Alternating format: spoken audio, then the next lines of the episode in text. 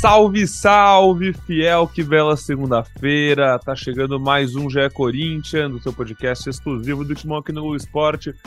Eu sou Pedro Suaide e hoje eu tô com Careca Bertaglia e Marcelo Braga para falar do primeiro clássico do ano e de tabu quebrado. Corinthians 2, São Paulo 1 no Morumbi. Primeira vitória do Timão lá no estádio do rival desde 2017, 11 jogos sem vencer. O tabu caiu e caiu com dois gols de Adson. Um jogo que tem muita história para ser comentada, muita coisa para a gente falar, mas acima de tudo, né, careca?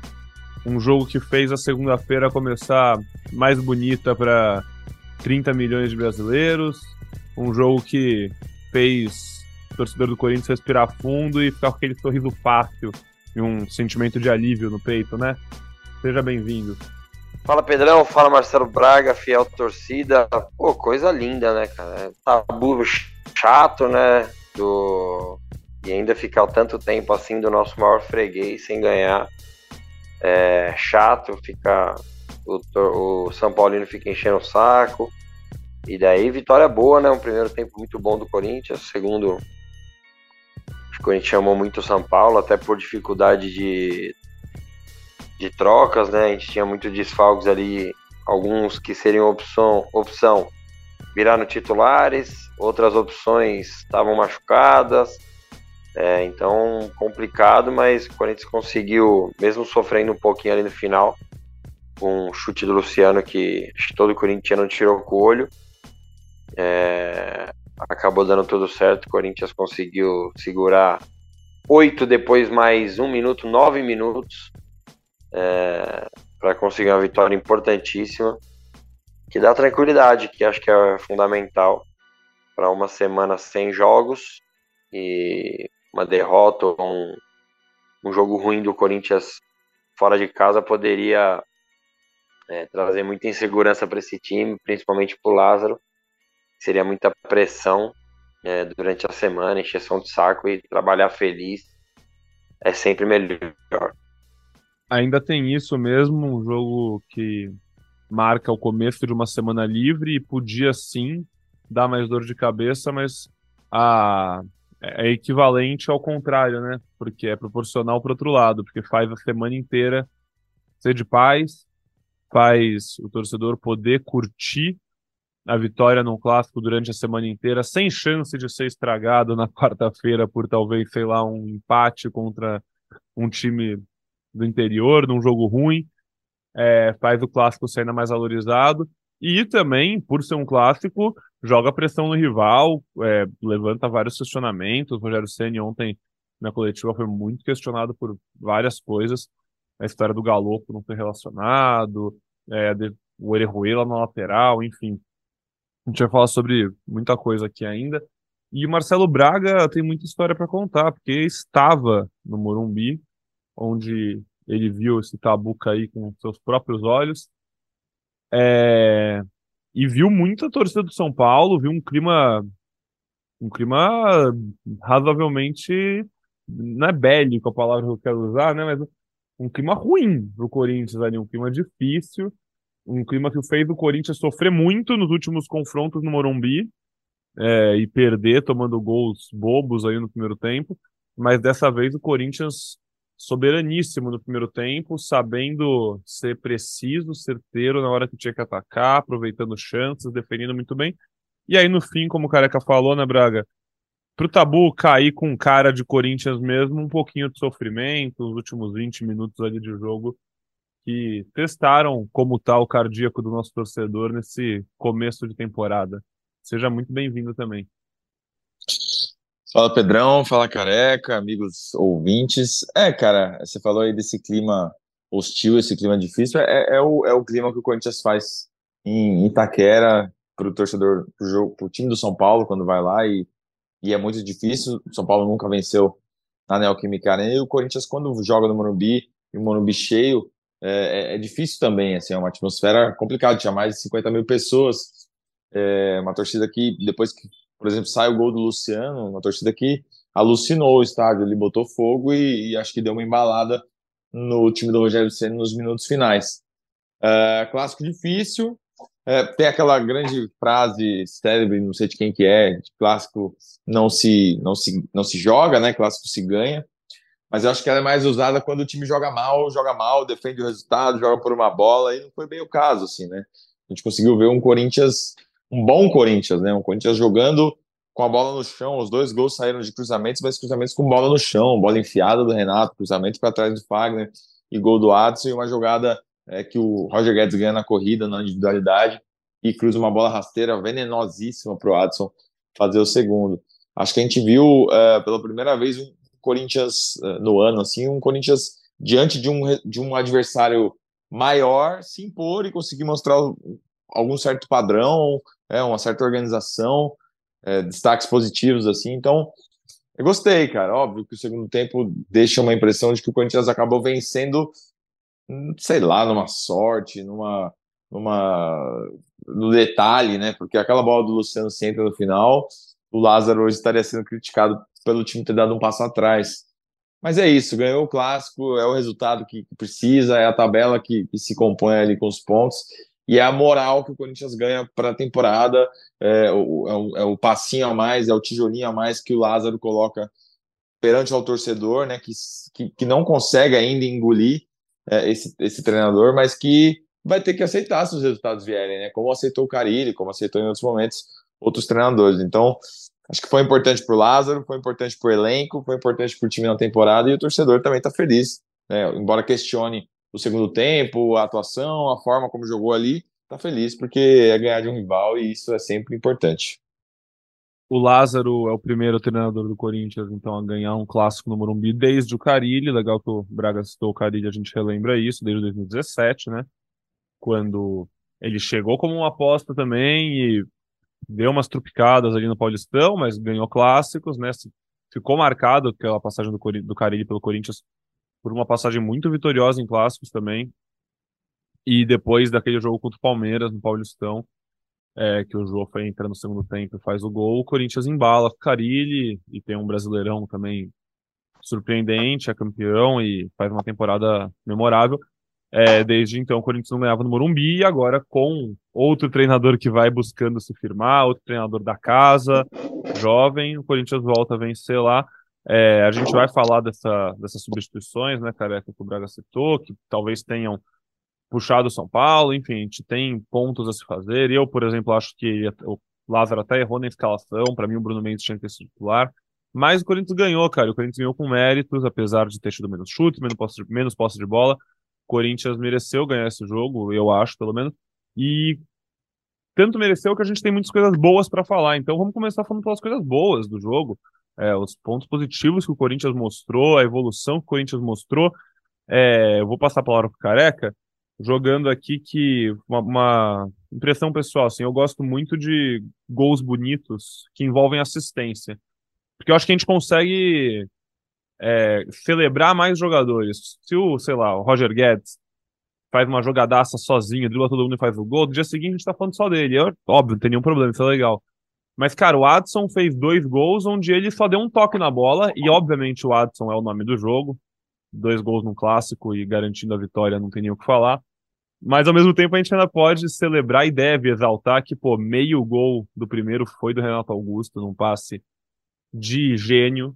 E meio gol no segundo gol foi do Roger Guedes numa jogada também de craque, um passe também milimétrico. Então, assim, eu particularmente gosto muito quando vitórias são construídas assim, envolvendo mais jogadores, com mais jogadores fazendo boas partidas e contribuindo para os gols. Então, fiquei muito feliz, além da vitória, né, pelo jeito que ela foi construída, com jogadas bem trabalhadas, jogadas é, onde o Corinthians não desistiu e onde o Corinthians mostrou que aquilo que a gente falava lá em 2021, no meio do ano, quando os bons jogadores começaram a chegar, a diferença que faz ter jogadores diferentes em jogos enrolados, jogos difíceis. São os caras que em uma bola às vezes conseguem fazer a rede balançar e garantem a vitória. É, é importante até dizer isso, né? E assim, é... o Lázaro é o treinador do Corinthians. Ponto. Isso não vai mudar. É, acho que a diretoria tem essa convicção. O que eu não acho legal é o torcedor ficar sempre procurando alguma forma de criticar o Lázaro. É... Ah, mas não é o treinador tal, e querendo cutucar a diretoria, mas usando o Lázaro. Então, assim, o Lázaro já tá lá, gente. Se a gente ficar procurando coisas negativas, acho que é ruim pro clube. E eu estou falando pro, do torcedor no geral, assim. É, e acho que é importante dar méritos, atenção do que você falou, Pedrão. Duas assistências dos caras que provavelmente mais cresceram o Lázaro. São poucos jogos? Sim, são poucos jogos. Cinco jogos. Mas a gente vê uma liberdade maior do Fagner. É, dessa vez ele deu assistência direta para o gol. Mas já no último jogo ele participa das duas jogadas do, dos gols contra o Guarani. Já tinha dado assistência perfeita contra o Água Santa então é importante ter um jogador é, da qualidade do Fagner, crescendo de produção, tendo liberdade. Imaginar que a gente que dava muita moral para o Vitor Pereira como treinador, né? Não estou entrando no mérito da pessoa, então foi saber depois. É, usava o Fagner algumas vezes até como terceiro zagueiro, né? Segurando bastante o Fagner. E acho que é, tem mérito do Lázaro, como também tem mérito do Lázaro dar liberdade para o Guedes, que de novo fez um bom jogo. É, dessa vez só não foi o melhor, porque o Adson fez dois gols e decidiu o clássico. E que importante isso, né? O, na, última, na última coletiva, o Lázaro tinha dado já moral pro Adson, né? É, que ele sempre jogou também por dentro. A gente já falou algumas vezes aqui é, que ele tinha tomado algumas é, decisões ruins né, nos outros jogos, mas que tinha sido participativo, tinha se mexido bem, tinha se movimentado bem e dessa vez foi coroado com dois gols, a meio atacante que ataca, né, que entra na área e foram assim os dois gols. É, o primeiro um golaço, por exemplo, a jogada trabalhada desde o lá de trás e legal, legal ver esses dois caras que eu citei crescendo com o Lázaro e legal, mais legal ainda ver um jogador da base decidindo um clássico desse tamanho a importância que tinha pelo tabu, por, pelo Corinthians não ter feito uma boa temporada passada, é, quando se de, quando se lembra dos clássicos, né? o Corinthians perdeu bastante, então foi legal demais uma vitória dessa, com esses dois jogadores tendo liberdade e com o Watson decidindo. Primeira vez. Sabe que tem uma, uma, uma questão que me, me veio recentemente, eu, e, e ontem mais ainda, assim, o, o Lázaro, quando fala do, do, do Adson, diz, não, o Adson jogava assim na base, né? Ele tem essa característica, ele tem essa... E o Adson vinha sendo muito criticado na mão do Vitor Pereira por jogar, quando jogando aberto, só cortava para o meio, só cortava para a perna boa, né? Não fazia jogada de fundo. Então ele vinha é, é, meio que jogado aos leões ali. Será que o Lázaro não tinha a liberdade, o Vitor Pereira não dava liberdade para ele opinar ali, para ele falar? Porque assim, é, beleza, passou, é outros tempos e tal, mas o Lázaro fazia parte da comissão, né? Será que é uma coisa muito muito fechada ali, a comissão do, mas, do, do, VP? Mas é que é, naquele esquema de jogo dele, como que ele ia se encaixar? É, é, acho que é o desenho tático que é diferente. É. O, a posição que o Watson joga hoje, ela não existia no time do ano passado. O Corinthians jogava num 4-3-3 barra 4-1-4-1, que não tem esse esse meia, né? E o Watson vem jogando hoje num 4-4-2 no Losango, ele é a cabeça do Losango, né? A ponta do Losango ali atrás dos dois atacantes. A gente é. sempre então, falou como ele flutuava mais um bem, desenho né? tático, né? Como ele é, um ele, ele tinha, o Lázaro tinha usado ele assim no, naqueles jogos contra o Juan Caio, né? Contra o River, eu acho também, como meia. É, ele, é, ele é um cara que tem sido importante também na recomposição, né? Demais. Quando o Corinthians vai fechar ali, ele, sempre vai para a linha. E quando o Corinthians tem a bola, ele vai mais para o meio. É um cara que tem corrido bastante nos jogos, hein? Tem até curiosidade de saber quanto. Tem mesmo. O Watson, o Corinthians como um todo está muito dedicado na, na recomposição. Tem Bem notório isso, né, Braga? Roger Guedes voltando muito também. dele aí. Essa Oi, movimentação do Watson é bem notória, assim, para quem está no jogo, né? Às vezes o cara na televisão não dá para ter muito essa noção, da movimentação é... dele, mas quem tá no estádio vê ele se mexendo e participando muito. Como eu disse, ele tinha tomado algumas decisões ruins né, nos outros jogos, É, mas a movimentação dele é muito boa. Às vezes ele nem, ele nem pega na bola, mas acaba abrindo um espaço, né, arrastando um, um marcador junto. Importante a movimentação dele. E que bom, que bom. Acho que é não só para o Lázaro, para o time em geral, para a torcida, né, que hoje acordou feliz da vida, é, para zoar o rival, né? Tem uma semaninha aí para para bater bastante no rival, tirando um sarro. E acho que é importante demais para o Watson, né? Confiança.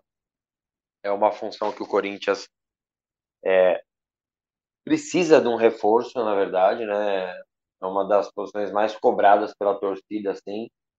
É, não acho que o Watson está pronto para segurar toda essa responsabilidade, mas acho que é importante para ele esses dois gols para ter confiança e quem sabe se firmando enquanto o Corinthians não traz ninguém. A gente sabe que a, diretoria, se não aparecer algo é, muito bom assim, né, uma oportunidade realmente de mercado, as contratações seriam mais para o segundo semestre. Então acho que o Watson pode ir se firmando e se no segundo semestre, segundo semestre chegar um jogador para essa função, com certeza nós vamos ver o Watson como uma ótima opção para entrar no decorrer do jogo ou descansar o possível titular. Acho que é importante isso para ele. Hoje ele é o titular do time e dois gols coroaram a boa, a boa movimentação dele nos outros jogos. Em times com jogadores de nome, parrudos como esse Corinthians, é importante ter jogadores que às vezes não aparecem tanto, em alguns jogos não vão fazer gol, não vão, fazer, não vão dar assistência, mas estão abrindo espaço, estão puxando marcação, deixando os outros jogadores é, que têm mais qualidade mesmo, Renato Augusto, por exemplo, Roger Guedes, terem é, seu espaço. O Watson se tornou o primeiro jogador revelado na base do Corinthians a fazer dois gols em um clássico desde o Rosinei, em 2005, que fez dois gols no Corinthians Palmeiras. Paga tempo. É, o Watson já levantamento tinha... do levantamento do Tomás Rosolino, né, do, do meu timão.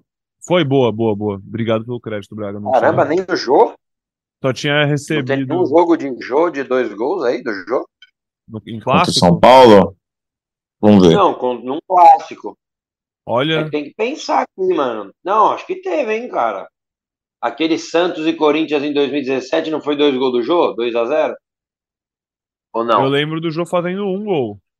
Não lembro de fazer dois, não. Um eu tenho certeza que ele faz uma acrobacia lá na área, Isso, mas acho é. que o outro também é dele.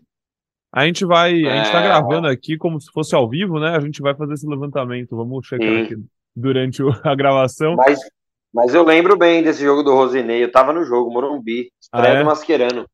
Caraca. E o Adson já tinha feito gol no São Paulo na temporada passada também, se não me engano. Enfim, vai mostrando uma personalidade contra o rival. É, o Braga, eu achei legal que o Bocareca falou sobre a visão de dentro do campo e falou do Watson, como ele já viu no estádio o Watson exercer essa função, a importância dessa recomposição dele, da movimentação. E eu quero perguntar para você como foi ontem da, da zona de imprensa ali do Morumbi, ver com seus olhos outra cria do terrão, Rony, que foi titular ao lado de Duqueiroz ali na volância. Corinthians, pô, torcedor do Corinthians que entrou no ano sonhando com uma dupla de volantes entre Maicon e Fausto Vera e que vai ver ainda, e é uma dupla muito boa. Mas no primeiro clássico do ano não teve nenhum dos dois, os dois machucados, e foi com dois garotos da base, do Queiroz já mais consolidado, o Rony no começo de temporada bom, e a gente viu o Rony fazer uma boa partida, muito bom esse começo de temporada do Rony. E queria saber para você como é que foi lá do estádio, porque ele tá em todo canto, né? É incrível.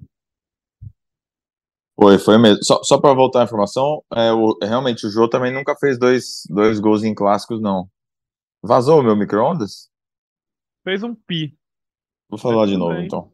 Qual que é o rango aí é. Eu tô, tô descongelando uma marmitinha fit, sabe? Pra ver se dá Segunda-feira, né, de, de, iniciar a dieta. Vai deixar nessa parte do podcast, não Vou vai tirar. Deixar. Tá bom. Beleza. É, gol de Jô e Então, Romero, rápido, tá? o, o, Braga, eu te perguntei, mas você falou do Jô. O 2017, careca 2 a 0 foi um gol do Romero e um do Jô. Volta isso, que é isso. tudo seu, Braga. E o Jô nunca fez dois em clássico, não. É, você perguntou do Rony. Cara, realmente, o primeiro tempo dele muito bom, assim. É, ele, como primeiro volante, ele tá a todo tempo em todo lugar, né? A bola tá do lado esquerdo, ele tá apoiando do lado esquerdo, fechando a linha, é, fazendo a, marcação duplicada, ele vai pro lado direito, ele faz desarmes. Realmente ele tá numa fase muito boa, assim, de doação, tanto que ele saiu morto, né? Saiu no segundo tempo é, sem, sem conseguir é, respirar mesmo, sentou no banco ali, saiu até de maca, sentou no banco e, e, depois sentiu dores, mas acho que foi só desgaste de jogo mesmo, não vai ser problema para a sequência. É um cara que está crescendo. É, achei achei que o Du não foi tão bem no jogo, assim, acho que foi um jogo só regular do Du, uh, mas o Rony se destacou bastante na, nos desarmes e na presença ali no meio campo. É um cara que em breve a gente vai, vai ter que trazer ele aqui no podcast já é Corinthians, hein? Passar um golzinho do Rony esse ano aí, vai ter que vir aqui. É carismático, né? Você já conversou com ele em zona mista aqui e ali. Parece ser um cara legal de papo. Cara humilde pra caramba, gente boa, sempre muito atencioso com a imprensa, com os torcedores, assim. Então, é, é merecedor, né, do que tá colhendo, assim. Espero que hum. se mantenha, que, que, que consiga se firmar na equipe. A gente tem a possibilidade do retorno do Fausto Vera na próxima rodada, né? O Fausto quase voltou no clássico. É, chegou a dar entrevista para a Corinthians TV dizendo que poderia voltar. Aí o Corinthians escondeu a lista de relacionados também para deixar uma dúvida no Rogério Ceni se o Fausto ia voltar ou não. E, e aí ele não, não foi para o Morumbi porque sentiu dores. Aquele jogo contra o Bragantino ele teve dois problemas. Ele tomou uma pancadinha e teve um entorse. A torção ele recuperou rapidamente, mas a pancada cada vez que ele vai para campo para treinar com bola, ele sente é, um pouco das dores ainda no pé. Então, até que se zere essa dor, ele não vai voltar. Boa, vamos ver se a gente tem reforço do Fausto Vera no próximo domingo. Então, lá no Globo Corinthians, você vai ficando atualizado da situação dele, enfim, dos outros lesionados e de todo mundo do Corinthians. A gente está gravando na segunda-feira, agora por volta da hora do almoço, como vocês puderam ver pela marmita do Braga mas a gente ainda volta essa semana, como mesmo não tendo jogo, a gente volta mais para o meio, para o fim da semana com outro podcast, com um convidado especial e, enfim, aguardem. É, com careca, um personagem dos anos 90. Ih, Só isso, essa é a única dica. Boa. Ah, tem várias dicas para dar, hein, cara. Que legal esse. Eu tô ansioso para esse dia, sabia? Vou, tô me preparando. E eu tenho certeza que o nosso ouvinte não tem a menor ideia de quem a gente Menor ideia. Ele acha menor que ideia. tem, ele vai eu, dar uns eu, chutes. Eu, vou, eu, vou, dar outra dica. É. Posso, Braga? Depende, vai ser uma dica que o pessoal vai acertar ou que o pessoal vai ficar confuso. Eu prefiro a dica que o pessoal, pessoal vai ficar confuso. O, o pessoal vai ficar. Vai ter uma ideia, mais ou menos, do que ele faz, mas não vai ter mínima ideia do que de quem é.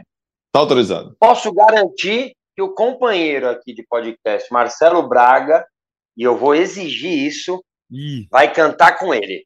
Ih. Ih, rapaz, aí ninguém vai ficar, a audiência vai despencar no podcast. Vai ser bom. Não, não, não, não, não, a gente sabe que não.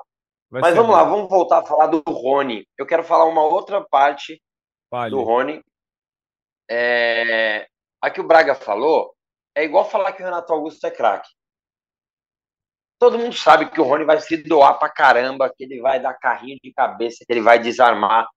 Mas algo que eu criticava bastante do Rony, ele tem melhorado muito, que é não se afobar com a bola, é, conseguir virar o corpo com mais naturalidade, fazer essa saída. Ele jogou novamente como primeiro.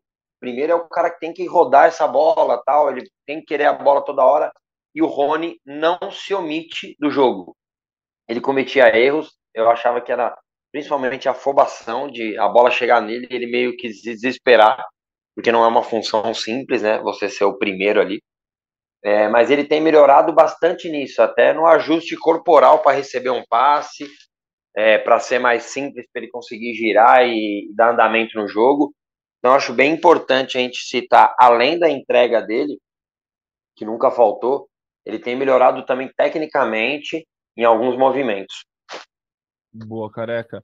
E aí acho que só ele vai poder dizer se essa melhora faz parte do trabalho da comissão técnica, né?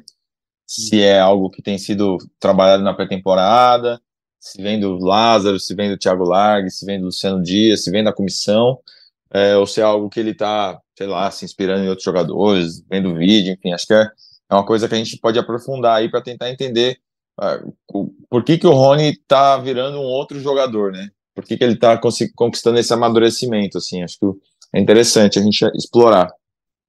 Boa, o Rony, o Rony ouve a gente aí, manda DM no Instagram só pra gente marcar o dia, pra ele vir aqui contar tudo isso pra gente, por favor. Grato. Meninos, vamos. A gente, eu, falei, eu falei das substituições e tal. Vamos passar rapidinho pela escalação do time, e aí, se tiverem comentários pontuais para fazer dos jogadores, depois a gente comenta as substituições, que acho que teve, como vocês falaram, eu acho que tem muito torcedor que tá pegando muito no pé do Lázaro como um todo, mas tem muito torcedor que, independentemente disso, acha que ele chamou demais o São Paulo no segundo tempo, criticou um pouco algumas saídas, e a gente pode analisar isso rapidinho. É, Cássio no gol, mais uma boa partida, né?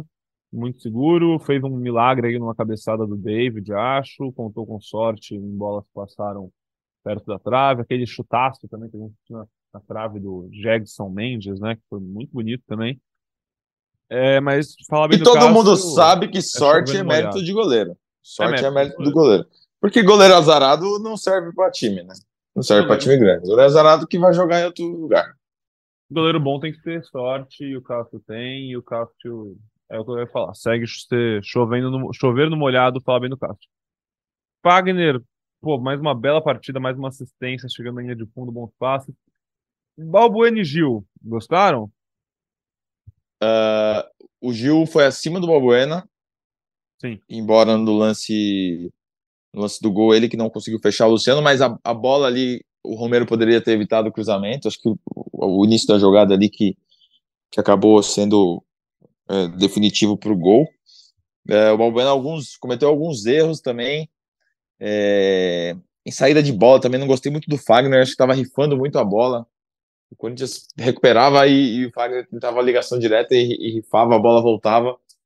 Mas você não chegou no Fagner ainda, né? Eu que tô adiantando as, as bolas, perdão.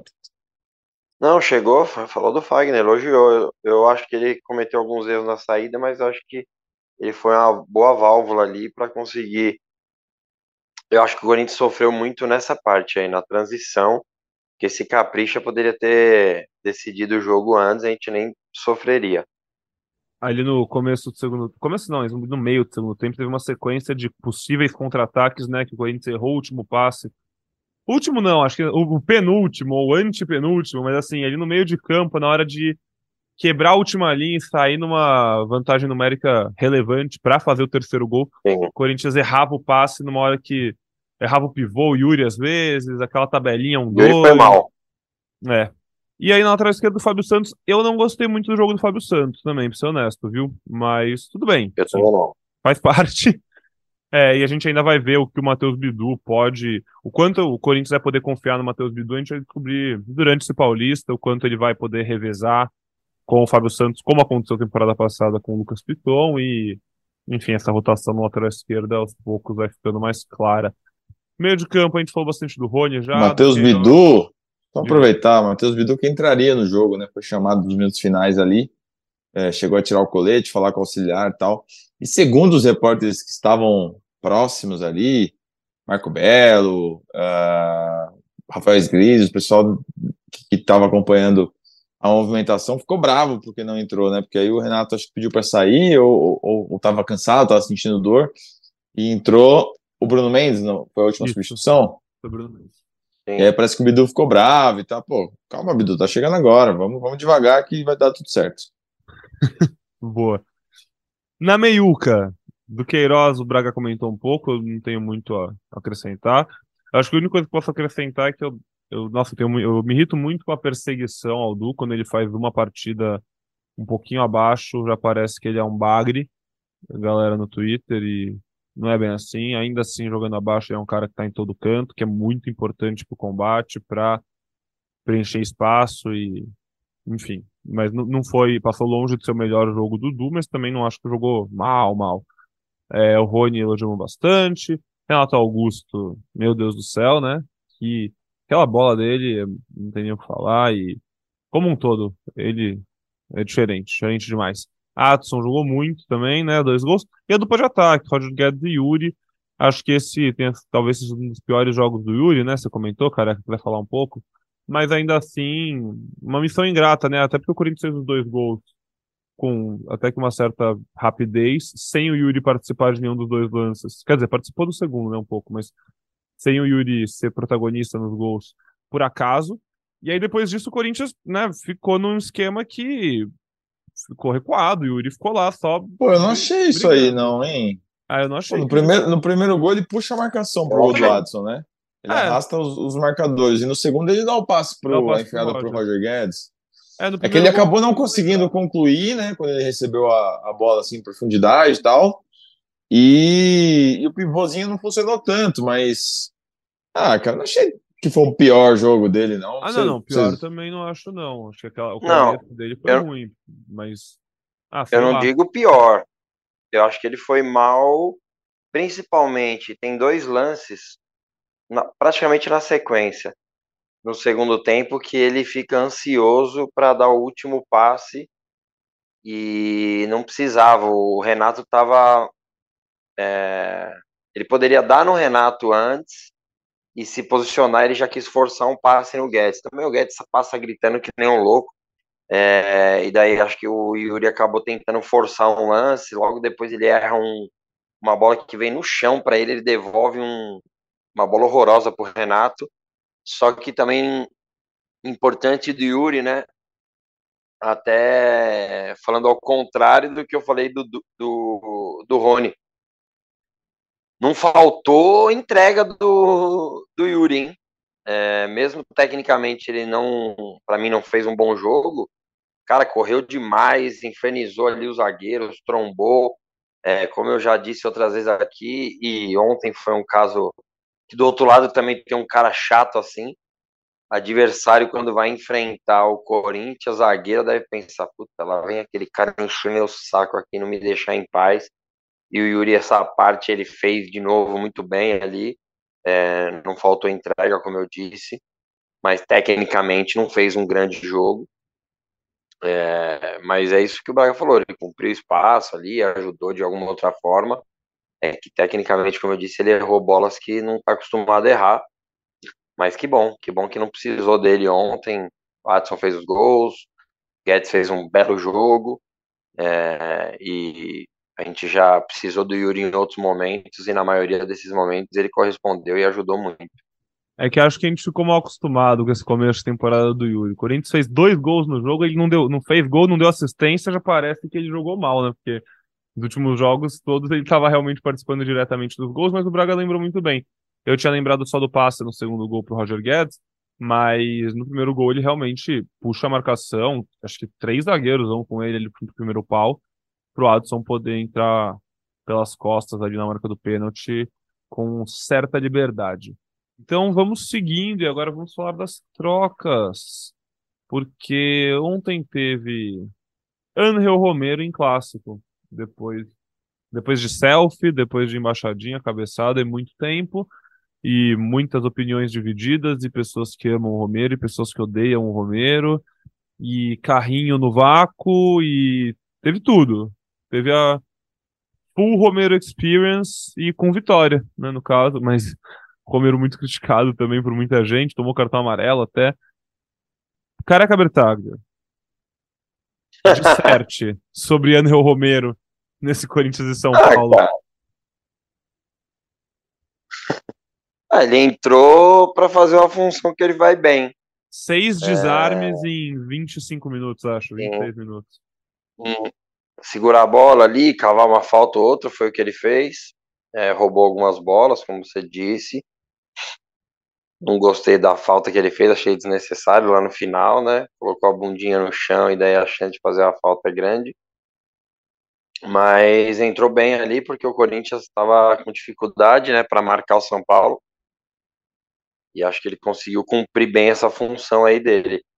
É, o bom do Romero é que essa é a principal característica dele, né? O jogo pedia um Romero ali, né, para segurar a bola, arrumar um, um Aue ali. E ele já voltou com tudo nas redes sociais, né? É. Já colocou que voltou ao normal. Era só ele, ele voltar. Devia estar acompanhando, ele, ele, devia estar acompanhando o Corinthians. Como ele é um cara identificado, né? Gosta do clube. E acho que viu que ano passado a gente mais perdeu do que ganhou. Daí agora o homem voltou, ganhou. E assim, não consigo criticar.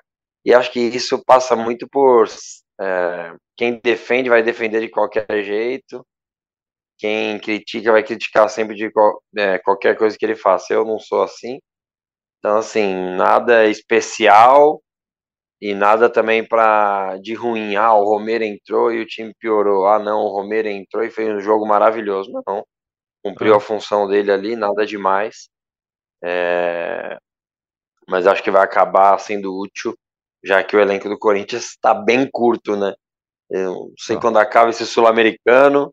Daqui a pouco voltam aí Giovani, principalmente Giovani, né? Porque o Pedro a gente não sabe se ele vai ter uma sequência já. O Biro provavelmente, vamos ver como que vai ser isso aí, mas o acho que quando você joga com quatro jogadores do meio de campo e você tem dois titulares é, e uma das primeiras opções machucadas, você acaba sofrendo bastante com trocas e o Romero com certeza ontem entraria e acho que cumpriu bem a função dele. Eu tenho alguns rápidos comentários sobre o Romero para jogar para o Braga e ouvir ele, e aí a gente já começa a analisar essas mudanças como um todo. O Careca falou que acha que o Corinthians não ficou melhor ou pior por causa do Romero, enfim, acho que também vai muito da situação, da condição do jogo, de São Paulo precisando vir para cima no segundo tempo, o Corinthians chamando e tentando matar no contra-ataque, como a gente já viu um milhão de vezes. É, eu acho que o Romero tem algumas questões bem peculiares, bem específicas dele. A primeira é o fato de que é o Careca falou, é um jogo, um momento de jogo, um jogo que chama, que pede o Romero, esse cara que gosta de dar uma causada, que segura a bola, aquela falta. Eu também acho, mas ao mesmo tempo é o tipo de situação que o Romero pode colocar tudo a perder, com uma falta besta, como foi, aí no fim do jogo. Foi, se eu não me engano, teve um Corinthians e Palmeiras que por muito pouco o Corinthians não toma um gol no último minuto, porque o Romero tá com a bola tranquila, dá um bico para lateral, necessário em 2016, 2017. E o Palmeiras tem mais uma última chance ali que não teria e quase faz o gol. Então, assim, é uma situação que não é só com o Romero que isso acontece? É com muita gente. Mas, falando especificamente do Romero, é um risco que também existe. É, e aí isso se mistura muito com uma questão que é engraçado. O Romero, ele por muitos é tratado como ídolo, e mesmo os que tratam ele como ídolo sabem que ele não é nenhum craque é, tecnicamente.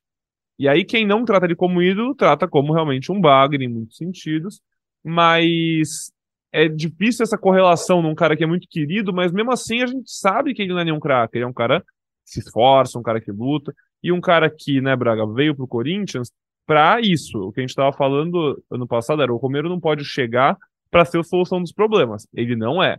Isso tá, já está ficando claro. Ele chega para ser um reserva que vai entrar em alguns jogos, vai ajudar o Corinthians, vai ter um papel de compor elenco e em situações pontuais, talvez se titular, talvez entrar, vai fazer um gol aqui, outro ali, mas vai marcar muito, vai se dedicar, vai roubar mais bola que todo mundo, como foi ontem, jogando só um terço do tempo da partida.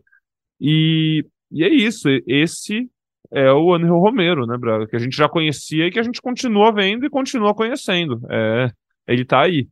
É, eu citei anteriormente no lance do gol que eu achei que ele acabou dando espaço ali para o cruzamento que saiu o gol do Luciano, né? Ele entrou justamente para reforçar a marcação pelo lado. Mas é, mas falando do todo, assim, eu não acho. Eu discordo de quem acha o Romero um, bagre, assim, acho um cara até que tem recursos técnicos, sim. É, por algum por algum tempo da temporada de 2016 foi o melhor jogador do time. Acho que ele e o Rodriguinho ali. É, 17 também manteve um padrão legal assim para o time depois foi caindo, né? 2018 já não fez uma boa temporada como o Careca já disse aqui, já opinou, eu também não traria o Romero nesse momento, assim, acho que foi uma certa falta de criatividade da diretoria, é, do departamento de captação, enfim, mas foi uma oportunidade de mercado, um cara ali que provavelmente eles acharam barato, não sei se se está com salário em dólar como estava da outra vez, não sei qual que é a condição econômica do negócio, uh, mas é um cara que vai ajudar, cara. E, e, ontem não tinha muita opção, né? O Watson cansou, o Corinthians não tinha banco, assim, é, era meio. Uh, esse momento da temporada tá complicado. Assim, dá, eu, eu, entendo o Lázaro ir na coletiva e falar: não, nosso grupo é bom, nosso elenco é bom, e a diretoria fala: não, nosso elenco tá ótimo. Mas não tá, né, gente? Tá faltando gente, assim, tá faltando peça. Pro Paulistão tá beleza, dá para levar, dá para botar a molecada. Daqui a pouco vem o Giovanni para compor banco, o Biro, de repente o Pedro, enfim. Mas é um time que tem certas carências. Então, pro, pro, pro momento do jogo ali, o Romero entrou para ajudar e, e mesmo não conseguindo cortar o cruzamento, acho que fez um jogo razoável, levou algumas faltas, segurou a bola, irritou o adversário, cozinhou o jogo, né? Com uma vantagem ali, o Corinthians precisava dar uma cozinhada também. Então, é, cumpriu o papel. Boa. É, além do Romero, entraram em campo Juliano no lugar do Rony. Bruno Mendes depois entrou no Renato Augusto mais no fim do jogo, né? E teve também o retorno do Paulinho, depois de nove meses machucado, desde aquele jogo contra o Fortaleza na Neoquímica Arena pelo primeiro turno do último Brasileirão. Ele volta, entra no lugar do Yuri Alberto e já no fim do jogo também, mais para povoar o meio de campo, mas acaba jogando ali como quase um segundo atacante, sendo um cara mais ofensivo ali no meio de campo, no posicionamento só, né?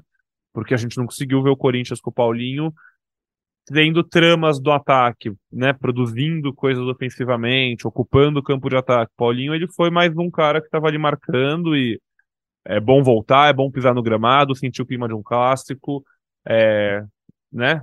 Pegar quem eu achei que ia sair nesse final de jogo, quem eu achei que ia sair nesse final de jogo era o Roger Guedes, estava se arrastando cansado, já, né? mortaço. Mas Nossa, acabou ficando correu, nos 90 minutos. Esse correu muito. Correu muito. Nossa, é... essa semana deve estar sendo maravilhosa para ele, hein? É. Porque Pô. ele estava jogando muitos jogos, né?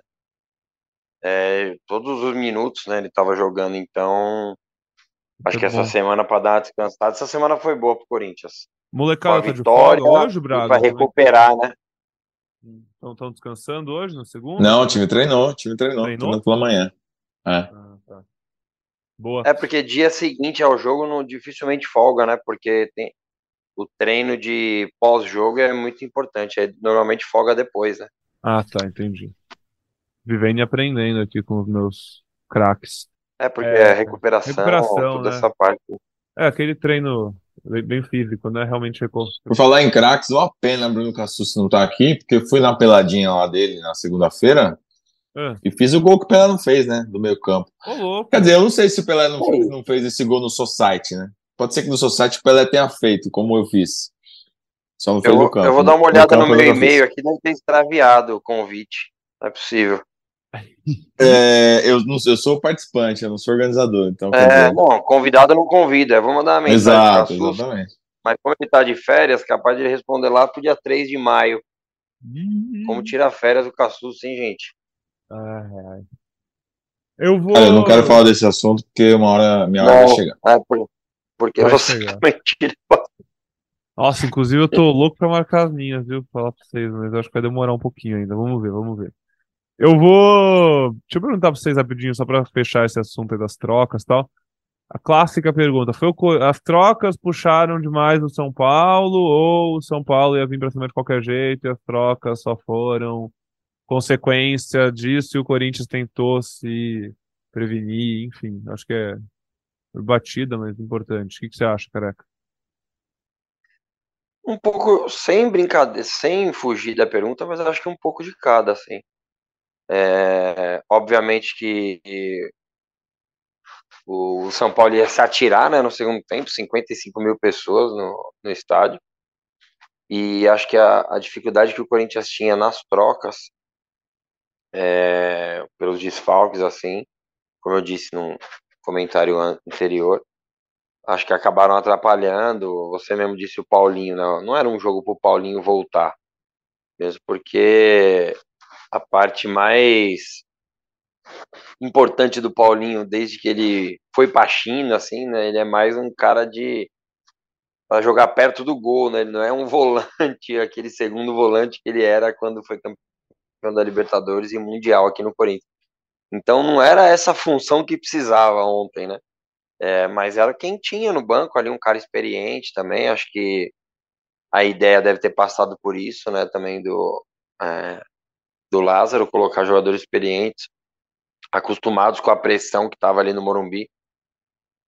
Então, assim, acho que foi a necessidade do São Paulo, aliada aos desfalques do Corinthians, é, era o que dava para fazer. Se, como eu disse, o Corinthians tivesse caprichado mais em alguns lances, que poderia sair num 3 contra 3, 3 contra 2 ali, poderia ter matado o jogo antes, mas não aconteceu, e daí é, teve dificuldade ali no final, mas graças a Deus acabou dando tudo certo. Maravilha, maravilha. É... Falta alguma coisa, meninos? Mais algum destaque aí do jogo que a gente tem para falar? Algum, enfim, Cara, eu já almocei, já comi uma frutinha de sobremesa. É, acho que já, já, já foi bastante tempo aí, tá tranquilo. Tá legal. É, tá legal. Corinthians em sua primeira partida fora de casa na temporada, né? Importante também ressaltar isso. Agora foram três jogos fora, uma vitória, um empate, uma derrota. Dois jogos em casa, duas vitórias. Começo de temporada já agora com cinco partidas, dá para dizer tanto quanto sólido. Corinthians construindo ali tijolo a tijolo esse time, aos poucos, usando o Paulistão para ganhar confiança. E agora vai ter uma sequência uma sequência boa para ganhar mais alguns pontos. Próximo jogo em casa, como a gente estava falando, domingo, seis e meia da tarde. Recebe o Botafogo de Ribeirão Preto. Depois, na quinta, pega o São Bernardo fora de casa. Aí, fora de casa de novo contra a Portuguesa. Esse jogo foi lá para Brasília. Isso aí já lá no dia 12 de fevereiro. E depois, no dia 16 de fevereiro, vem o próximo clássico daqui quatro rodadas. Então, tem três jogos. E aí, o Corinthians enfrenta no quarto o Palmeiras, na Neoquímica Arena, nove e meia da noite. Outro jogo que promete muito e, enfim, vamos ver como o Corinthians vai se comportar. Corinthians que o cara já quer sofrer por antecipação. Até agora, Corinthians agora 100%. Comemora a vitória nesse clássico e deixa esse outro para depois. Pô. Não, nossa torcida já tá gritando aqui no estádio. É, 16 de fevereiro! É, 16 de fevereiro! Já tá no pique, pô. Já nem pensar nisso. Já venceu. Então não vamos pensar nisso. Vamos, vamos pensar no almoço, que o Braga já comeu, mas eu agora tenho que fazer o meu. Vamos pensar nas perguntas pro nosso convidado do podcast dessa semana. Vamos pensar que música a gente vai mandar o Braga cantar com ele. E, e é isso. Vamos pensar em ter uma ótima semana. Eu tenho certeza que a nossa audiência vai ter uma ótima semana porque o Corinthians começou ela com uma vitória no clássico. Se você nosso ouvinte fiel, pô, o podcast foi pro ar, você já tá ouvindo agora ele aqui no comecinho da tarde de segunda, e você tá pedindo mais, se liga, porque quatro e meia da tarde lá no GE vai ter a resenha dos setoristas, vai estar tá o Braga, vai estar tá a Aninha, enfim. Então entra no ge.globo que vai ter uma live quatro e meia da tarde nessa segunda com nossos craques falando sobre a vitória, enfim e repercutindo tudo e conversando com vocês ali ao vivo, trocando ideia sobre o majestoso e essa semana do Timão, começo de temporada, enfim, tudo mais. Beleza? Careca, aquele abraço, irmão. Valeu, Pedrão, valeu, Braga, valeu, Fiel. Essa semana a gente volta ainda para gravar mais um podcast, um podcast especial. E é isso, semana boa. Corinthians vence, voltou a vencer o São Paulo depois de muito tempo. Vamos curtir, vamos zoar o amigo São Paulino, cobrar quem resolveu apostar. E então vamos fazer a festa, porque ano passado a gente sofreu muito nesses, nesses clássicos, aguentando os rivais. E é isso, um abraço, boa semana. Mandar um abraço pro, pro Thiago, um cara que mandou uma mensagem aqui elogiando todos nós. É, é a forma que ele tem para matar a saudade do Corinthians morando na Bélgica. Então, um abraço pro Thiago Muro. Tamo junto, amigo. Um abraço. Vai, Corinthians. É o Corinthians, é o Gé Corinthians ouvido em todos os quatro cantos do planeta Terra. Que honra, que honra. Obrigado, Thiago. Um abraço. É, antes de dar o tchau pro Braga aqui, eu vou aproveitar só para Teve alguém, algum ouvinte, não lembro quem, se não honesto agora, me mandou uma mensagem. Aqui, achei. Foi o Cláudio Santana. Mandou uma mensagem falando para a gente lembrar de falar sobre isso no podcast.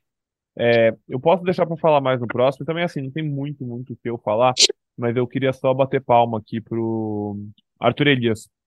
É, depois, se você não leu, entra lá no Twitter do Arthur Elias, dá uma lida na, na, na thread, né, no fio que ele fez, falando sobre a importância do futebol e sobre relacionando todo esse crime que está sendo investigado e do Daniel Alves, que está preso por estupro, enfim. É, vocês sabem disso e se não sabem é bom lerem e se informarem.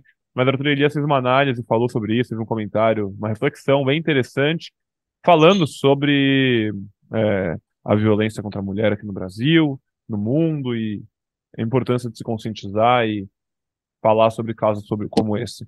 Leiam lá, que é muito legal e realmente Corinthians feminino tem um técnico que é fora de série como técnico, como ser humano também fora de série.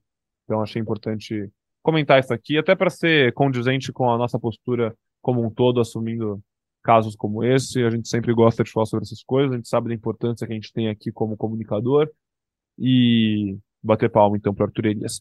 Braga, muito obrigado e pé quente, hein? Começou o ano, um jogo, um clássico, uma vitória fora de casa. Só Marcelo Braga para fazer o Corinthians vencer fora de casa.